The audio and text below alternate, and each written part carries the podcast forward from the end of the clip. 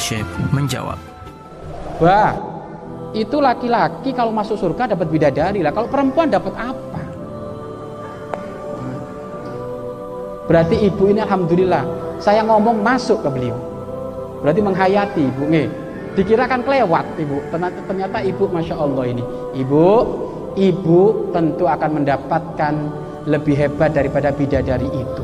Ibu lebih lebih segala-galanya daripada bidadari tersebut. Bahkan karena ibu masuk surga, laki-laki itu sudah nggak mikir bidadari.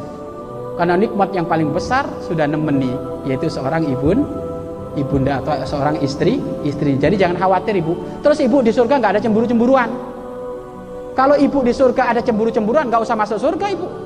Lo kok kayak di dunia? Nggak ada. Kalau sekarang ibu jenengan melihat suami jenengan nggak pulang jam sekian, jenengan ngamuk, marah, cemburu, itu di dunia. Kalau dia di surga nggak ada cemburu-cemburuan kayak gitu. Semuanya hatinya lapang, semuanya enak, ya. Karena surga itu secuil pun nggak ada rasa rasa capek, capek hati atau capek dohir itu nggak ada Bapak Ibu. Surga Allahnya nikmat, nikmat, nikmat. Sampai disebutkan Bapak Ibu, nikmat di surga itu 99 nikmat Nikmat di dunia itu satu nikmat dikeroyok oleh orang sejagat raya ini. Tapi nanti di surga 99 nikmat. Makanya Bapak Ibu, kalau makan jeruk di surga, sekarang nih makan jeruk nih, makan jeruk sekarang, rasanya enak sekali mengalahkan jeruk yang ada di dunia. Besoknya makan jeruk lagi lebih enak daripada yang barusan. Terus kayak gitu, ini surga. Makanya gak ada istilah ibu cemburu sama suami gak ada itu di surga.